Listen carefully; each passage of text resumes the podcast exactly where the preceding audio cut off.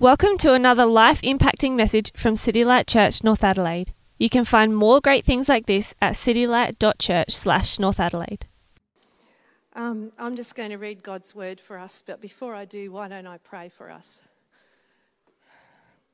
Lord God, I just ask that you would quiet our hearts and our minds as we come to your precious word. Help us to have ears to hear what you have to say for us to us through your scripture. In Jesus' name, Amen. So our first reading is from 2 Kings chapter 23, verses 1 to 3.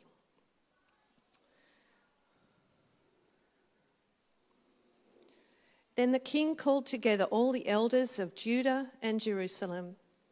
He went up to the temple of the Lord with the men of Judah, the people of Jerusalem, the priests and the prophets, all the people from the least to the greatest. He read in their hearing all the words of the book of the covenant which had been found in the temple of the Lord. The king stood by the pillar and renewed the covenant in the presence of the Lord to follow the Lord and keep his commands, regulations, and decrees with all his heart and all his soul, thus confirming the words of the covenant written in this book. Then all the people pledged themselves to the covenant. And our second reading is from 1 Peter chapter 1, verses 1 to 9.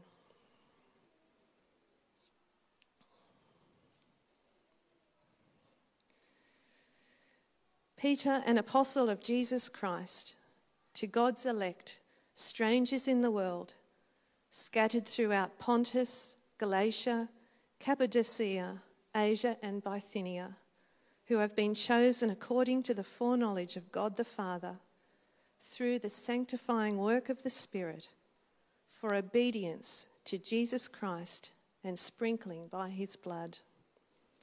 Grace and peace be yours in abundance. Praise be to the God and Father of our Lord Jesus Christ. In his great mercy, he has given us new birth into a living hope through the resurrection of Jesus Christ from the dead, and into an inheritance that can never perish, spoil, or fade, kept in heaven for you, who through faith are shielded by God's power until the coming of the salvation that is ready to be revealed in the last time. In this you greatly rejoice, though now, for a little while, you may have had to suffer grief in all kinds of trials. These have come so that your faith, of greater worth than gold, which perishes even though refined by fire, may be proved genuine and may result in praise, glory, and honour when Jesus Christ is revealed. Though you have not seen him, you love him.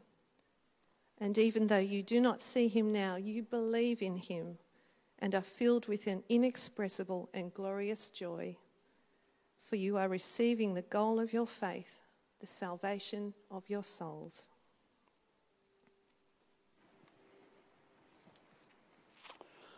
Thanks very much, Nicole. Good morning again. Uh, like I said before, we are coming to the end of our series called Seeking God, um, a series which we began at the beginning of January, where we decided this year, rather than, um, I don't know, think about what we want to do in 2023 and all those sorts of things, we thought about what, what, what does God really want from us? What is God seeking from us, his people, as we live in his world, um, certain of the world? to come. And we've thought over the last few weeks, we've thought about uh, that God wants our whole hearts. We've thought about that God seeks the lost, God uh, seeks worshippers, God seeks ambassadors. And today, as we come to the end of the series, uh, this is the big thing that I want to share today. God is seeking, it's coming on the screen. God is seeking faithful, formed, potent disciples of Jesus Christ. That's what we're going to think about today. Um, and the four points of the sermon are going to be under there. And just to keep your attention going, uh, and just because, you know, everyone loves a lucky door prize, uh, Carl, our faithful AV um, sound desk guy this morning, said that his neighbour brought in a couple of books that she doesn't really want anymore, but she didn't want to th- like throw them out. And so she gave them to Carl and said, maybe your church could uh, like enjoy these. And uh, there's a few interesting books that I've received that we'll have to have a look at. Uh, but one that she gave was this it's a 2023 encounters calendar uh, from Our Daily Bread. Um, I don't know if you're into calendars, maybe no one at all because you've got a phone. But anyway, um, basically, if you can come up to me after the gathering today and tell me what the four key points of the message were, the calendar is all yours. Yeah? Um, I'm expecting a rush at the door after the gathering today. Um, so there you go. Thanks to Carl's elderly neighbour for the lucky door prize, which we never really ever have. But anyway, there you go. Um, most, I don't know, I've been talking to heaps of pastors over the last few weeks, and, and lots of churches on this particular Sunday of the year, the last Sunday of January, kind of launch the year with like a vision kind of Sunday. Um, a little bit of a what's coming up this year, what are we going to be doing, how do we hope the Lord's going to work in us. Um, and so, as a bit of a combination, I guess, of like Vision Sunday, but also wrapping up our Seeking God series, I want to talk today about what it means for us to live and be disciples of Jesus in exile. Uh, Peter's first letter to the Christians living in the region of Asia, he calls those, he writes them and says, You are chosen exiles, chosen by God, by his grace and his mercy. And your exiles, or in the original, it's actually closer to the word sojourner. Uh, we don't really use the word sojourner these days. But it really means, you know, someone who's packed up, has moved out of somewhere, and is on their way to somewhere else. And what I want us to think about today is what does it actually mean to be chosen exiles? What does it mean to be disciples living in these days, certain of the days, the, the new creation? And I want to share some things actually that I carry deep in my heart. It's a bit of a sort of a sharing day for me. Things that no matter what I teach on or where I'm in the Bible, they resonate and are always present. They're things that I think enable you and me. You know, when you're feeling those times in your life, you're feeling like, what's the point of all this Christian life thing? What's the point of church and Jesus and church community stuff? Things that speak to your heart and keep you going and keep you in the game as we live for Jesus in this world. And there are four things. They're the four things on the screen. The first one is a pastor, the second one is a church, the third one is a university, and the fourth one is revival. These four things keep me going personally in ministry, and I hope will help you and help us as a church as we set out on another year of ministry together. I hope these four things will help us to live well as, Jesus, as followers of Jesus in these times, in these times of exile, as we make our way from this world to the new creation to enjoy Jesus forever. So let's get into it. Uh, the first point is the pastor. If you're a note taker, we're thinking about the pastor. And a pastor that really appeals to me and is, warms my heart is the man Dietrich Bonhoeffer. Um, let me tell you a bit about Dietrich Bonhoeffer. In the year 1935, um, the German church is in a period of downward theological and ethical decline and spiral. Adolf Hitler, he's on the scene. He's got this kind of satanic momentum behind him that if you were there and influenced by it, you would have wrestled with it deeply. Why not just go with the flow of what he's doing? There are some good values in there if you look deeply. Look at the shame we've experienced post World War I, a lot of pressure. And so Christians are one by one, denominations and theologians are capitulating and giving to Hitler and to the Third Reich the loyalty and the allegiance that alone belongs to Jesus Christ. Well, one day, several pastors gathered together with deep theological, societal, sociological concerns about what was happening. They penned a document called the Barmen Declaration, which was all about faithfulness to Jesus. They came up with the idea of the confessing church, remaining faithful to Jesus, come what may they decided to form a seminary, like a Bible school, to train young pastors in the way of faithfulness rather than in compromise. A piece of land was acquired, they built this seminary, and then the vision was cast, and Dietrich Bonhoeffer is asked to lead the school. The school is called Finkenwalde, named after the place where they met.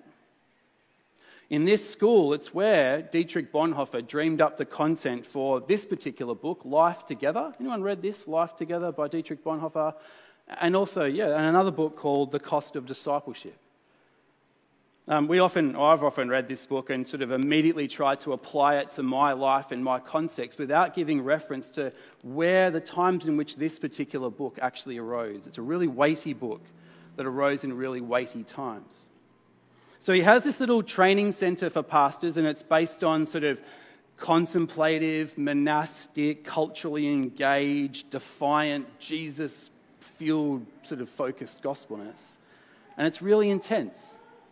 It's a really intense facility. It's so intense that one of his friends um, hears about it and visits Bonhoeffer because he's actually a little bit concerned that Bonhoeffer's kind of going a little bit too intense, a bit off the rails. He's like, you know, I, I, know Hitler has some momentum. I know the church is compromising, but I'm hearing you're doing some crazy things, a little bit too much.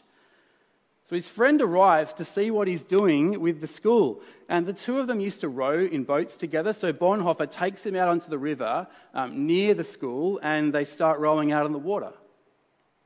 He rowed his concerned friend to a place where in the distance was an airfield. Hitler's troops were training at this particular airfield. Planes were coming and going. And it was, there was just that sense that Hitler is preparing for, the war with, for war with the world. So Bonhoeffer brings his friend and they stand on the bank and he says to him, pointing at what Hitler is doing, he is building an army of harshness for war, Bonhoeffer said. And he goes on, I think about the formation and what we are doing to respond to it. And pointing to his seminary, he says, This has to be stronger than this, pointing to Hitler's airfield. And they get back in the boat and they row back in silence. I've thought about that image a fair bit, right? Here is Bonhoeffer with his little seminary. There's Hitler with his weaponized, idealized society.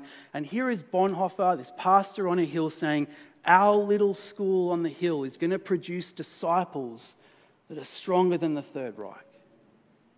Unapologetically, he then climbs back into the boat. And the fruit of all this will be the cost of discipleship and the life together, these amazing books. And I want us to say, I want to say today, we live in a time in history where I think the church is particularly failing in its primary role of, of forming disciples of Jesus Christ. We live in a time, I think, of sort of faulty formation. According to the Barna Group, a big research group in the US, um, in 2022, 1.2 million young people left the church in the US. What was the primary reason why these young people left the church? Was they didn't find the person of Jesus very compelling. And I want to say, how do you take the person of Jesus and make him boring in a moment like this? How? We still have a formation right here in our country where 70% of children who grow up in the church abandon their faith when they get to university. And I want to say, we're in a moment where whatever we've been doing perhaps isn't working as well as it could do. It's not simply time to tweak or simply time to adjust or time to debate, it's time to re engineer a few things. And on one side, right, the response to what's going on, the response in this cultural, cultural moment could be um, syncretism. People who have blended in with the world. And basically, what we do is let's just slot Jesus into our current sexual frameworks, socioeconomic, sociological frameworks. Um, let's just make Jesus a friend of our cultural moment. On the other hand, you've got people responding by saying, let's just get the heck out of here. Let's leave this, right? Let's get out of here. A bit like the Essenes of Jesus' day, who thought the best thing to do was be holy and fast and pray and call for the end times. We don't have that luxury of either of those positions, I don't believe, here at City Light Church North Adelaide. We've got to be in the middle, to live in the tension of being a chosen exile living in the tension of, of being a chosen sojourner. It's the tension of, of being holy, still being in touch with the power of God, living for the age to come, but still caring for the world and engaging with it deeply, living in a potent way in the middle of it all. We have to be people who have formation mechanisms strong enough, unapologetically, where we can stand up and say, what's happening here at City Light Church North Adelaide, in our gatherings, in our DGs, in our one to ones, is stronger than the formation mechanisms of the world. Do you have that resolve in your spirit? Do you have the capacity to take the criticism that comes with that kind of intensity? Do you have the willingness? Do I have the willingness to be misunderstood, even dismissed, because I don't fit neatly into the categories of the culture around us and have people leave? We're going to need it. Because if we're going to see the kind of fruit that we long for, we have to be willing to have the kind of formation that makes it possible. I carry that image of a pastor on a hill in my heart, and I pray you will too. The second thing is a church a distinctive church. A pastor on a hill, second point, a distinctive church. I think for exiles living in this time of exile, we must have unity that is stronger than division. That was Bonhoeffer's vision. We need to have something stronger than that of the world. We need unity stronger than division. Now, when I say unity, right, I, the church seems to have tried every kind of symbolic unity that's ever existed in the world. Um, and it's borne, I think, little fruit. What I think we need is not just symbolic unity, like, you know, hey, let's just, we all follow Jesus, let's just get along, and then we sort of destroy one another on Twitter or Facebook or social media when we say something that sort of just fits outside the categories. We've got to, that's not unity. Symbolic unity, which is let's ignore our differences and let's just try and get along, that produces very little fruit. But substantive unity, deep, relational, functional unity. That's the unity that moves history. It's true unity with actual people in an actual place, modeling together the new humanity that Christ has formed. So I want to put a vision in your heart of the potency of building true unity. Now, I say this cautiously. I don't really know what we can do about all the big problems in the world in order to make the world in which we live a bit more like the kingdom of God. But I do know this in our local community, we can build a functional outpost of the kingdom of God. City Light Church North Adelaide can be a functional outpost of the kingdom of God. I'm concerned at times that a lot of our energy is going to things we can't really do much about other than have opinions on things, rather than do the hard, costly, sacrificial work of building an alternative community in our world. And I know of no other community that's done this more than Count Zinzendorf and the Moravians. Um, this is one of my favorite, apart from City Light Church North Adelaide, these Moravians are like my favorite community that's ever existed in the world. Um, let me tell you a bit about them. Count Zinzendorf was a German noble. He had power, privilege, property, and popularity, and every other P under the sun, right? But all he wanted to do was serve Jesus. He lived in a really socially stratified time in life where to go from being a count to being a pastor would be like, no, you just cannot do that. But he did it. That's all he wanted to do. He wanted to serve Jesus. And so his grandmother died, he inherited her estate, and he had the opportunity. In the midst of what he was doing, there was significant persecution, namely the Anabaptists. They were being persecuted, but somehow they huddled together on a piece of his land and they named a little village called Herrnhut. Wasn't a very impressive little community on this land, just a quaint German village in the middle of nowhere. Really hard to get to, really remote. But Zinzendorf and these people who are huddling together had this vision of building something really potent in the middle of all kinds of division. Yet dumped on his land, oh, sorry, there was theological division, there was racial division, there was cultural division, and yet here was this group of people on this patch of land the raw material of a church community. In this community, you know, there, was, there was all kinds of people. There were Calvinists, there were Arminians, there were high church, there were low church, there was ethnic diversity.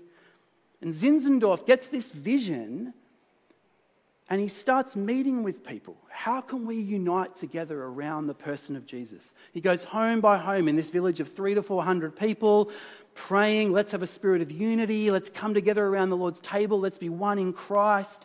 He does this, he talks, he prays, he fasts. They come together for a special communion service on, get this, August 13, 1727, not very long ago. Um, They come together, and as they meet, the presence of God, we're told, comes down. And in this spirit of repentance and dependence, they come together. And as they did this, you can read about this. As they did this, they, they said you could not tell for a period of something like 11 to 12 hours whether they were on heaven, in heaven or on earth. For 12 hours, they couldn't tell whether they were in heaven or on earth. Now, don't get me wrong, that's a proper last night of camp Holy Spirit encounter moment, yeah? I don't know if I'm in heaven or on earth. But here's the thing it wasn't just some kind of, I don't know, wacky, charismatic experience. What happened is they got this vision of unity and they began to send people out on mission. They ended up being a tiny community, just of a few hundred people, and yet they were what Richard Lovelace says the most effective missional community in all of recorded church history up until that point. They heard there were inhabited islands in the Caribbean, mainly full of slave people, where you could only access those islands if you sold yourself into slavery. Two of their young leaders basically said, Well, if that's what it takes to get the gospel to these people, let's go. And there's a famous scene where these two men sell themselves into slavery and famously say, May the lamb that was slain receive the reward of his sufferings, and off they go. They start, these Moravians, right? They start a 24 hour prayer ministry that would go on for, guess what, 100 years. Night and day praying for their missionary efforts. William Carey, when he is in Parliament advocating against slavery, see, one of the great claims was that if we eradicate slavery, former slaves will go wild. They won't know how to sort of fit into community. Well, these two missionaries started a revival. Over 2,000 slaves turned to Christ, and literally, this part of the world became like a, a portal, a functional community of the kingdom of God. And so, when William Wilberforce is in Parliament, thinking of an example of social proof where slavery can be overcome, he references in Parliament the Moravian missionaries and what happened, a reference point to taking down slavery across the British Empire. John Wesley, the great John Wesley, whose heart was strangely warm, you remember, while crossing the sea en route to America. A storm whips up. He thought he was going to die, but the Moravians are on the ship with their 24 7 prayer vigil, confident that if they go down, they're safe in the hands of Jesus. It shook him. So when Wesley comes back to England, realizes in his self righteousness that he's not right with Christ, his heart is warmed at a Moravian meeting. George Whitefield who will go on to become, under God, one of the great revivalists, is at a Moravian all night prayer meeting when the Spirit of God works in his life and he's changed and he turns to Christ. William Carey, again, who'll become the father of modern missions, hears stories of being, people being converted through the ministry of the Moravians, comes to the Baptist Ministry, Missionary Society, throws down the literature on the table and says, why can't we reach the heathens like the Moravians? Now let's pause just for a second. The issues of their day that these people have touched, the Moravians have played a huge role in. Their tiny little church community has played a role in providing living proof to deconstruct slavery across the British Empire. It's raised up one of the great revivalists of the time who changed the spiritual climate in John Wesley, brought restoration in the church. And Whitefield, one of the greatest revivalists of all times. And then the father of modern mission is actually a child of the Moravians. Mission movements, eradicating slavery, discipleship, revival, birthed out of this tiny little unified church. How good! Here's my point. I think we're at a moment in history where we need to build more of these little, potent, unified, committed, repentant, tight little churches. Have we not learned that large scale churches do not mean that the kingdom of God is at hand? I have nothing against large scale churches. But what I'm saying is this we need potency, not scale. We need to consciously commit to other brothers and sisters here deep local substantive unity. First, it's a pastor, then, there's a church willing to unite, and out of that unity comes fruitfulness. Third thing is this a university. And this particular university I'm going to share with you is placed in an area of total despair. For exiles, right, hope has to be stronger than the despair around us. Now, I don't know about you. I listen to the radio a lot. I'm across what's going on in the news. I feel like we live in pretty dark days. We have a war in Europe. Just listening to the radio in recent days, there's heightened hostility again between Israelis and Palestinians in the West Bank. People are losing their lives. We're sort of coming off the tail end. We've experienced a global pandemic. I don't know about you, but petrol and electricity prices are like off the charts, crazily expensive. Petrol's so expensive now for me. When I was growing up, petrol was almost free. Like it was like 40 cents a litre. Um, now it's like over $2. Now I, like, I celebrate these moments. Uh, where I live in Prospect is an on the run on the corner, like a BP service station. It's usually really expensive, like, you know, $2 a litre. I'm like, I'm just going to run down to the United service station in Kilburn, just down Prospect Road. And I get there and it's like $1.57. I'm like, it's like lottery day. Like jackpot. And so then I'm also, you know, I'm a member of the Richmond Football Club, so I get an extra discount. It's like, like it's awesome. So I then calculate how much I've saved if I went to On the Run Prospect versus United, and I message Adele and say, Adele, we saved $2.20. It's like half a long black. So I go down and order half a long black. No, I don't. Um, dark days, right? There's decline in the church, there's failure of leadership at pretty much every level of society, climate change, culture war, cancel culture, ever increasing, increasing gap between the haves and the have nots, and a horrible disparity between the life expectancy and outcomes of Australian Indigenous people and non Indigenous people. We live in dark days. And there are plenty of young people wondering what sort of future they have what's happening. But Jesus says in John 16, I've told you these things that in me you may have peace. In this world you will have trouble, but take heart. I have overcome the world, says Jesus. And God's vision is to have communities. God seeks communities all over the place who will overcome and model hope regardless of the hellscape around them. One of the things that strikes me about reading the prayers of the apostles in the book of Acts is that they never prayed, Sovereign Lord, make our circumstances easy. Time and time again, they pray, Sovereign Lord, give us power to overcome wherever we find ourselves. My favorite story speaking of a university and a community that sort of is dynamic and impacts the world around us is told by um, Philip Yancey in his book, Rumours of Another World.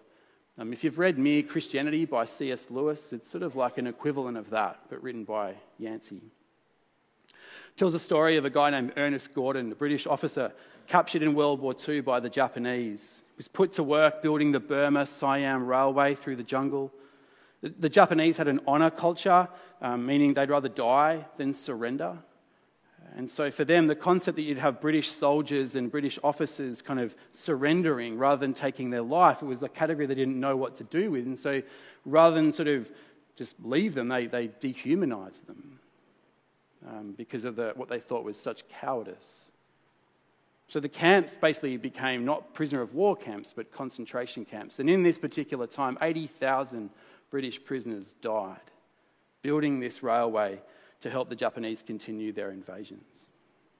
Over the course of time in this particular camp, um, the culture of the camp significantly deteriorated. Um, every man was just like, you know, living for themselves and clinging to life. Didn't matter if the person was Christian, non Christian, atheist, agnostic. Didn't matter. People were fighting, stealing food from each other, dying men would be there and people would be nicking their possessions as they lay dying. It was hell on earth. And one particular day, these men are out digging this railway, um, and one of the soldiers comes along and, and lines them up um, to check that all their tools were accounted for, um, so that no one would sort of hold on to one so they could escape. He realizes that a shovel is missing. He says, Which one of you is trying to escape? Is in this lineup. He says, Where's the shovel? One's missing. They're all looking at each other. No one has the shovel. The Japanese soldier's now yelling, You know, if you don't tell me who did it, you're all going to die, points his rifle. And then, as he's about to fire the gun, one man steps forward and says, I took the shovel. The soldier beat this person to death and they carry his body back to camp.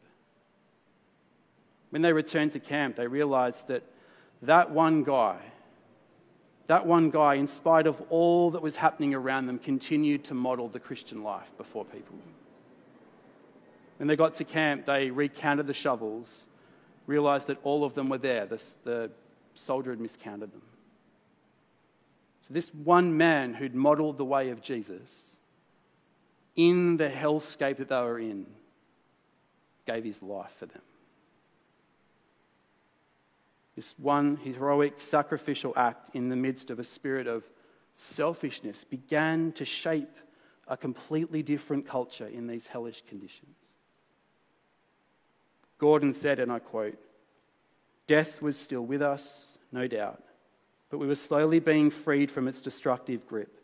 We were seeing our, for ourselves the sharp contrast between the forces that made for life and death Selfishness, anger, jealousy, and greed, self indulgence, and pride were anti life. Though love, heroism, self sacrifice, sympathy, mercy, integrity, and creative faith on the other were the essence of life, turning mere existence into living in its truest sense. He goes on, These were the gifts of God to men. True, there was hatred, but there was also love. There was death, but there was also life.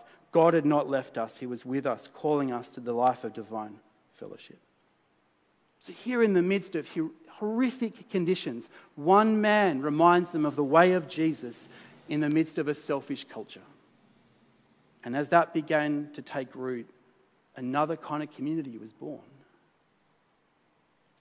What ended up happening, as Ernest Gordon records this, they realized that each one of the men in the camp kind of carried a remarkable gift. God, in his providence, had sort of dropped into the jungle this kind of university faculty in the middle of a prisoner of war camp. They began to explore how that could bring a different kingdom in the midst of what was really like hell. Started gathering around Ernest Gordon. Apparently, Ernest Gordon was schooled in philosophy. So, in this sort of jungle university, he's teaching philosophy and ethics. Um, there was another person who was great at economics. They were teaching economic theory. There was a maths teacher. He's teaching maths. They went on to teach nine different languages in the camp. So, in the midst of this hell, they create this jungle university, a place of hope in the middle of despair. There were talented artists, right? So, with materials from the jungle, they make paint and then would paint and have art exhibitions. There were talented musicians who would lead sort of concerts they built a church where people could gather to receive communion. They had gifted musicians as well who there would lead singing. In the midst of this jungle, there's a portal to another way of life. Eventually, they were released, and in an act of love, they forgive the soldiers who'd brutalized them. And Yancey says this Perhaps something like this is what Jesus had in mind when he turned again and again to his favourite topic, the kingdom of God. In the soil of this violent, disordered world, an alternative community may take root. It lives in hope of a day of liberation, but in the meantime, it aligns itself with another world, not just spreading rumours, but planting settlements in advance of the coming reign. I love that. What about us? Planting a settlement in advance of the coming reign. What gifts do we have here at City Light Church North Adelaide out of us? That God might continue to grow and produce a school of formation of discipleship and life and entrepreneurship and reconciliation, that in the midst of the mess all around us, we'd be a light of the kingdom. It's possible. Because even in the midst of despair, hope can burn. A pastor, a church, a university, here's the last one a revival. A revival. Um, my favourite revival in the Bible is found in the Old Testament, and it's all centred around King Josiah. Um, Phil, one of our elders, brought this to my attention some time ago when he talked about King Josiah as well. Josiah is a miracle, right? Josiah is a move of God. He's living in a time where for almost 100 years, 90 years, there's been no healthy model of what it looks like to follow Yahweh in covenant faithfulness. It's been almost 400 years when he comes to power since God's people have in any way honored the story of salvation and practiced all the rhythms and helpful things of redemption. Josiah, he comes to power when he's eight years old. Imagine that. Eight years old. He comes, becomes king. When he's 20, he launches this widespread effort to eradicate all the pagan high places and graven images in Judah and Jerusalem. When he's 26, he launches what I've called Project Temple Cleanse, um, where during that project he goes in and rediscovers the scriptures and reintroduces temple worship and all the covenant rhythms and practices. What takes place is extraordinary. He starts a revival that bends time in God's redemptive calendar. And that's why I'm kind of so hopeful for what's happening with Generation Z. They're rising up with their eyes on something different. There's a kind of hunger that they have in Generation Z. They're looking around and saying, We don't want the idolatry uh, that people have allowed in former generations to be in the land and impact us again.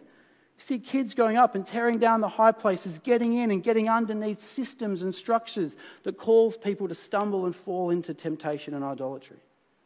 See, Josiah goes back and he rediscovers the temple, and in the temple, he discovers the Word of God, which has been missing. It's extraordinary. And he finds the word of God and he responds not by saying, Oh, God is kind, you know, he'll be gracious to us, don't worry. He's grieved and he falls on his face. And just a side note, he calls for a female prophet to help him interpret the word of God in his cultural moment.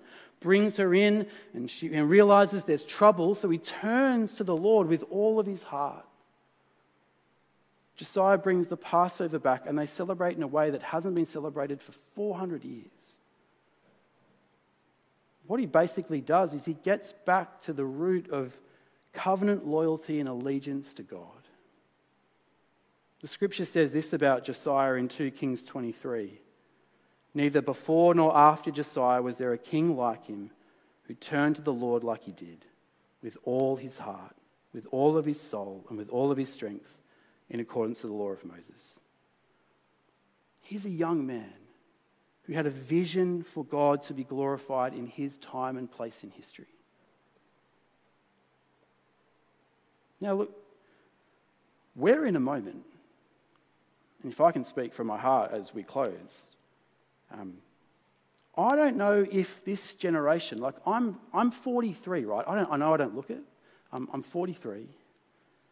I don't know if millennials and others like me will get a crack at it. I don't know. At seeing revival. I think the decline may be very significant in the West. Again, according to Barna, it's hard to see the decline turning backwards and upwards anytime soon, but we may have a chance to create a window where we can raise up the next generation to thrive in exile. We may not see the revival we long to. I may not see the revival that I long for. We may not see the cultural renewal and change we want, but maybe we'll be able to, be able to build a foundation where our kids can live for God in a faithful and fruitful way. God says to Josiah, The judgment is great, but it's not going to happen in your lifetime because of the way you've turned to me. Now, I don't know if you've ever asked yourself this question um, you know the characters in Daniel, Daniel, um, Shadrach, Meshach, and Abednego. You know those guys? Have you ever wondered, like, where these teenagers kind of got their kind of, I don't know, ability to be faithful from? Know, these teenagers, right, they roll into the Babylonian Empire. Who gave Daniel the amazing skills to be like, oh, how's it going, king? And the king goes, yeah, good, thanks. Hey, Dan, we've got you on this kind of like fast track, this elite cultural track. And he goes, yeah, thanks for that. But hey, look, any chance we can talk about the food? Um, I'd like to try a little vegetarian thing for a while. You know, tell me, where's a teenager get the sort of people skills in the courts of power like that? How do you raise up teenagers, right, where everyone else is bowing down, where they say, hey, look, we appreciate the music, but we're just not going to bow down to your gods? And then they say, well, we're going to throw you into the furnace if you don't bow down to our gods. And they say, you know what? You can throw us in. God might save us, God might not, but we're going to stay loyal to Him. How do you form teenage hearts like that?